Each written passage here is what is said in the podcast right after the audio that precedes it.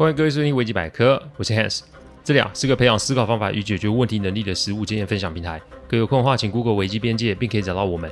里面有大量实际操作的个案分析，也有面对问题心态养成的心法，可以让各位累积处理问题的知识与能力。当然，如果真有问题无法处理，也欢迎各位与我们联络，我们提供顾问式的服务。维基百科分享每个个案都是经由向案件当事人或是客户取得同意及书面授权后才开始制作。我们的每个个案都会先用文字档打好，再进行录制，并交由后续录制进上架，这是我们音频制作的程序。希望各位在分享维基百科之余，也可以向身边人说明制作过程，好让他们可以安心。哦，中秋节就到了是吧？我今年不错哦，因为大部分礼盒啊都不给我谢绝了哦。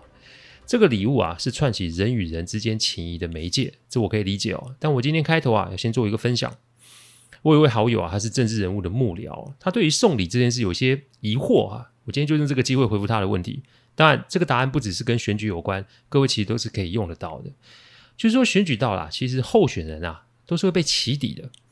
你选的位置越高，那你受的检验规格就是更加仔细、更严格。我常说，一天啊，人一天二十四小时，所以你做任何的事情一定要记得，时间是世上最宝贵的资源。所以，与其你在被问到关于送礼及收礼的相关问题时，在那边急忙的查询要怎么回复，有没有想过，倒不如就不要收礼跟送礼呢？其实礼物这概念可以分三个：第一个是送礼，第二个是收礼，第三个是回礼嘛。我们东方人啊，对于礼物这件事情啊，其实是有所坚持的。亲友之间的往来、生意关系的维系、政治权谋的交换，都跟礼物脱离不了关系。任何的礼物都有其目的。我想最近大家应该开始看到，呃，我在粉丝也有更新维基小语了，呃。就是我会定期更新，那你不要问我原因，反正就是做跟累积如此而已啊、哦。就是期许自己这些东西可以给大家一些些帮助、所以刚刚我讲的那句话，大家都可能有看过，因为礼物对我们东方人来讲，就是一种关系的连结与维系哦。我们事务所啊，呃，今年开始谢绝所有的礼盒。第一个是因为量太大，第二个是回礼很麻烦，第三是你收了这个客户的，但没收那个客户的感觉不对，所以今年我们就是通知所有的客户，我们不会再收礼了。我们啊会用我们的服务来答谢客户的信任，因为啊那对客户才是最有利的。所以你回到政治人物送不送礼、收不收礼、回不回礼这个问题上面，不送礼不太可能，但关于收礼及回礼上面倒是可以参酌参酌小弟的意见。因为礼物这种东西最麻烦的就是有分类啊，有形的我想不要说，但无形的就很难定义了。这个情谊啊、人脉啊、人情啊，都被归类到这个无形的范围里面。所以如果可以的话，那就是只送不收。所谓的只送不收，是指单方面的付出而没有双方面的回馈。还记得我上集讲过的吗？我对孩子的学校只捐钱不出声，这两个其实是相同的道理啊。所以你想要礼物建立关系，哎，人之常情。但礼物所衍生出来的影响，各位要考量哦。好，我们回到这个上一集就接着讲哦。那今天这一集是呃第中间这一集，所以呢，你如果没有听过第一百五十六集，大家请回去听过再来听这一集哦。什么？女主角倒追男主角啊？哎，还蛮难见的。好，接着呢，开始之前，我先把女主角啊，User 的背景介绍一下。这位小姐其实是客户公司合作伙伴公司的小主管，在一次公司的应酬场合认识的那个 Use Useful，然后再加上两个人的租屋处也算近，所以啊，几次偶遇之后就约吃饭、看电影，然后进行其他相关社交活动。那我就问 User，哎，你喜欢 Useful 什么？他说啊，Useful 是他见过最有执行力及能力的高阶主管，再加上自己是苦学出身，所以身上并没有带有什么优越感，平易近人，待人亲切，这个啊让 User 为之倾心哦。两个人交往至今呢、大约是三年半，三年半不短哎。但最近这半年，两个人的摩擦开始变大了。今天在电影院争论的原因，就是因为爆米花加可乐啊，爆米花加可乐，对。因为 user 啊年轻，所以对饮食啊其实没有什么控制，只要自己想吃，那就是要吃。但 useful 不一样，他的饮食时间固定，吃的东西固定，怕的就是吃了不该吃的东西，影响身体，影响工作。就是两个人出来看电影，user 想要吃爆米花加可乐，但 useful 不让买，两个人就有争执了。user 啊，接着就是。就啊，过往的这段日子啊，两个人的工作性质不相同，所以上下班时间也不可能一样，所以相处的时间都得找这种奇特的时段来约会。这也难怪嘛，会约午夜场。我静静的听 user 在讲述他们两个相处的种种，我并没有建议 user 当下用纸与笔写下来，是因为啊，这个时候他需要一个出口，反而是我在做笔记哦。笔记啊，经整理之后是如下：两个人目前同居，租金一人一半，两个人打算结婚。但没有见过双方父母。两个人消费习惯不同，男方精打细算，女方啊大方撒钱啊。两个人啊，呃，背景不同，男方啊固定拿钱回家，女方自己赚自己花。两个人生活作息不同，男方是固定睡觉起床，女方是不固定睡觉赖床。两个人交友圈不同，男方大多是公司同事，女方则是闺蜜及在学的同学。两个人娱乐方式不同，男方大多是运动、阅读、看书，女方则是逛街、唱歌、旅行。两个人沟通方式不同，男方是想好才会讲，女方是想到什么就讲什么。两个人处理问题的方式不同，男方是准备完才会动，女方就是想到哪就做到哪。两个人清洁习惯不同，男方每天都会洗衣丢垃圾，女方只是堆个几天再处理。两个人吵架方式不同，男方是冷淡，擅长谈判，女方则是暴怒，然后无限轮回啊。这列了一大堆啊，我看完我就笑笑问 user，啊，不然你先确定一下你要不要跟他在一起？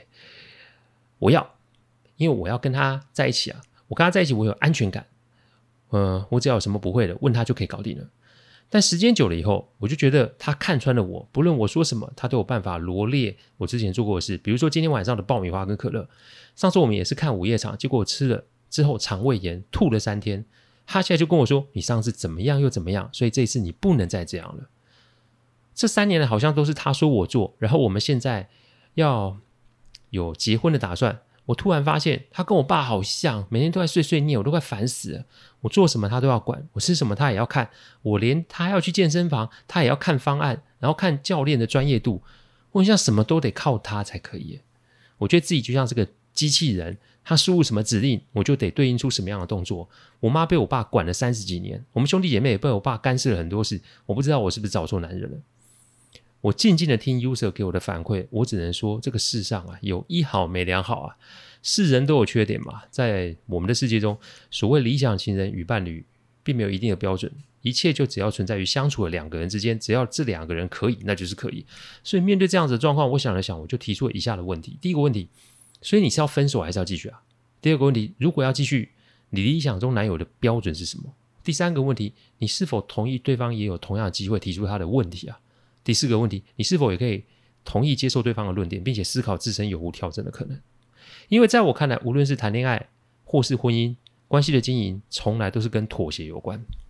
妥协，hence，妥协不就是放弃，然后在那边忍气吞声的过日子吗？大家不要急，我先来段关于妥协的定义哦。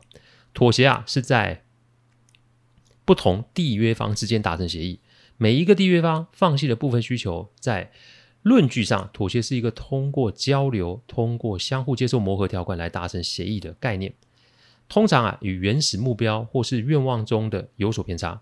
在诸如博弈论啊和投票系统之类领域中，定义和找到最佳折中方案是一个重要的问题。在人与人之间的关系中，妥协被经常认为是一个不能两全的协议，当中没有任何缔约方是对其感到满意，因为所设缔约方常常感到他们放弃太多或获得的太少。所以在消极的定义上，妥协也被称为投降、极端主义，或是被常常视为妥协的反义词。所以与妥协相关的词汇包含平衡啊、宽容啊。研究表示啊，通过仔细研究双方的利益，尤其是在谈判初期，往往可以找到互相互利互惠的结果。所以如果 user 单方面来看这。看待这一段关系，他的委屈与不满，其实我可以理解，因为两个人来自于不同的背景与环境，所以思维当然有所不同。因此，我可以接受他的问题，但除非他要选择分手，否则接下来的程序他就得照着走啊。因为关系里面，如果是一方说，另一单另一方单方配合，这个关系不会长久。而且他也是因为长期以来被 useful 交代怎么做，心生怨怼，才会来我的前面，不是吗？因此，既然要改变，那就得自己先调整才可以啊！我提醒 user，我的角色是顾问，我的目标是解决双方的问题。既然我的立场是中间中立的，那我自然就不会偏袒任何一方来处理这个问题。因为说到底，你们分手或是你们在一起，其实跟我没有任何关系，不是吗？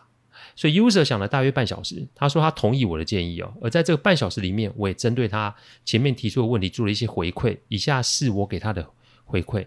抱怨一啊，两个人目前是同居，租金一人一半，所以就是你觉得要怎么样的出资方式是怎么样？这个世上的确没有规定男女的费用要采取 AA 制，但同样也没有规定收入高的就得出比较多，甚至是全出吧。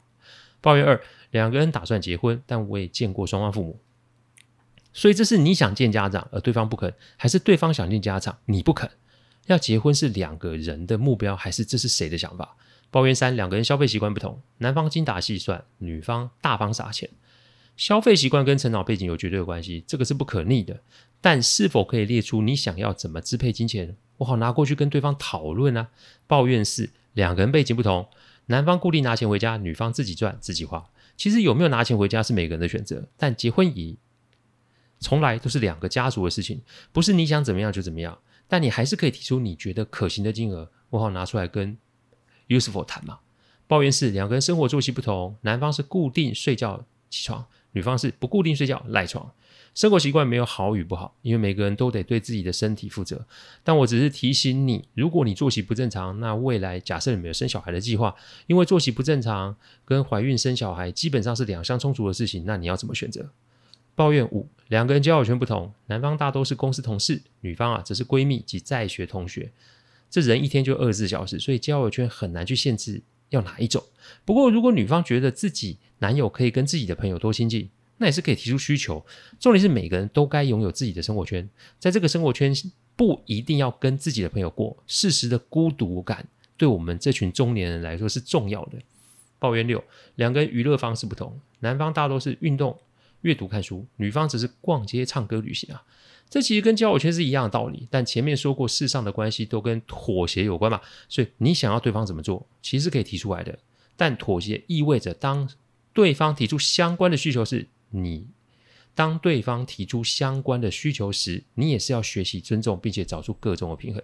抱怨七，两个人沟通方式不同，男方是想好才会讲，女方则是想到什么就讲什么，这没有什么好或不好，这只是沟通方式的问题而已，想必对方一定有什么地方啊，让你觉得要调整的。但老话一句，讲出来我们再做沟通。抱怨八，两个人处理问题方式不同，男方是准备完全才动，女方则是想到哪就做到哪。这跟说话一样，只是思维及习惯的不同罢了，但仍然可以提出来讨论。抱怨九，两个人清洁习惯不同，男方每天都会洗衣丢垃圾，女方只是堆个几天再处理。所以你想要的清洁习惯是什么？请清楚列出来，我好跟 useful 做讨论嘛。抱怨时，两个人吵架方式不同，男方是冷淡且善于谈判，女方则是暴怒，然后无限轮回。其实说穿了，吵架是吵架，还是这是另外一种沟通的方式，这是不一样的。所以女方得想想，她是想要问吵架的方式，还是要问沟通的方式？这运用反馈啊，丢出问题进行，让对方去思考及沉淀，这不是一般的一问一答，这是用。问题找出更多的问题。先说这不是要迷惑对方，这只是要引导对方在他自己提出来的问题中找到自己想要的方向。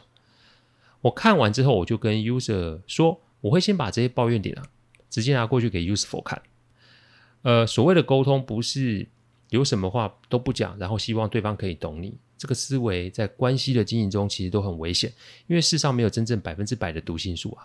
所以如果今天你们是以要继续。走下去为目标的话，那有什么就说什么，这是非常重要的。但有什么说什么的另一面，就是你的男友 useful，有什么话你也得全部的先听进去。沟通的重点不在于争辩，沟通的重点在于明白对方的想法是什么。要吵可以，不是不行，但是全部听完再说。你如果接受这样的处理方式，这对于你们的现在及未来才会有所帮助。user 说好，我请他好好思考刚刚我给他的反馈。我就把这张纸啊放在 useful 前面。我提醒 useful 一件事，那就是，哎，她是你女友，哎，她不是你助理，哎，也不是你部属。的确啊，你的思维及模式是有办法快速的解决掉很多状况。但现在你是在谈恋爱，不是在跑专案。关系里面如果都是你说了算，那要女生干什么？那现在还只是谈恋爱就这样？那结了婚有了小孩，你觉得他受得了吗？爱情有美好的一面，但是有阴暗的一面。所谓阴暗的一面，是指我们都得接受对方的全部啊。这个全部是有好也有坏的意思。你不能只想接受好的，然后试图要改变对方不好的，因为对方的不好，也许我是说，也许那真的是缺点。但有没有可能，这只是你的观点与感受？再者，如果对方真的想改，那这个改变才有意义啊。如果都是你说他做，你是他男友诶，你又不是他小学老师。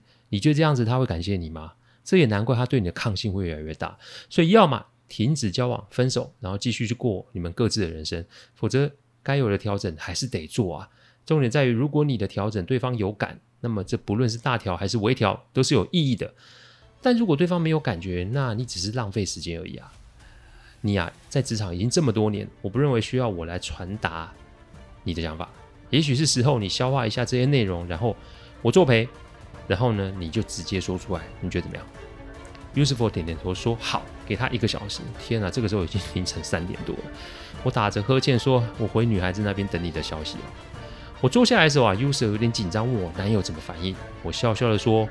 他也得需要时间去思考及消化这些讯息，但一个小时后啊他会过来，我们等他就好。那么 Useful 来的这个时候会讲什么内容呢？那我们在等待这一个小时，我跟女方之间还会有什么互动呢？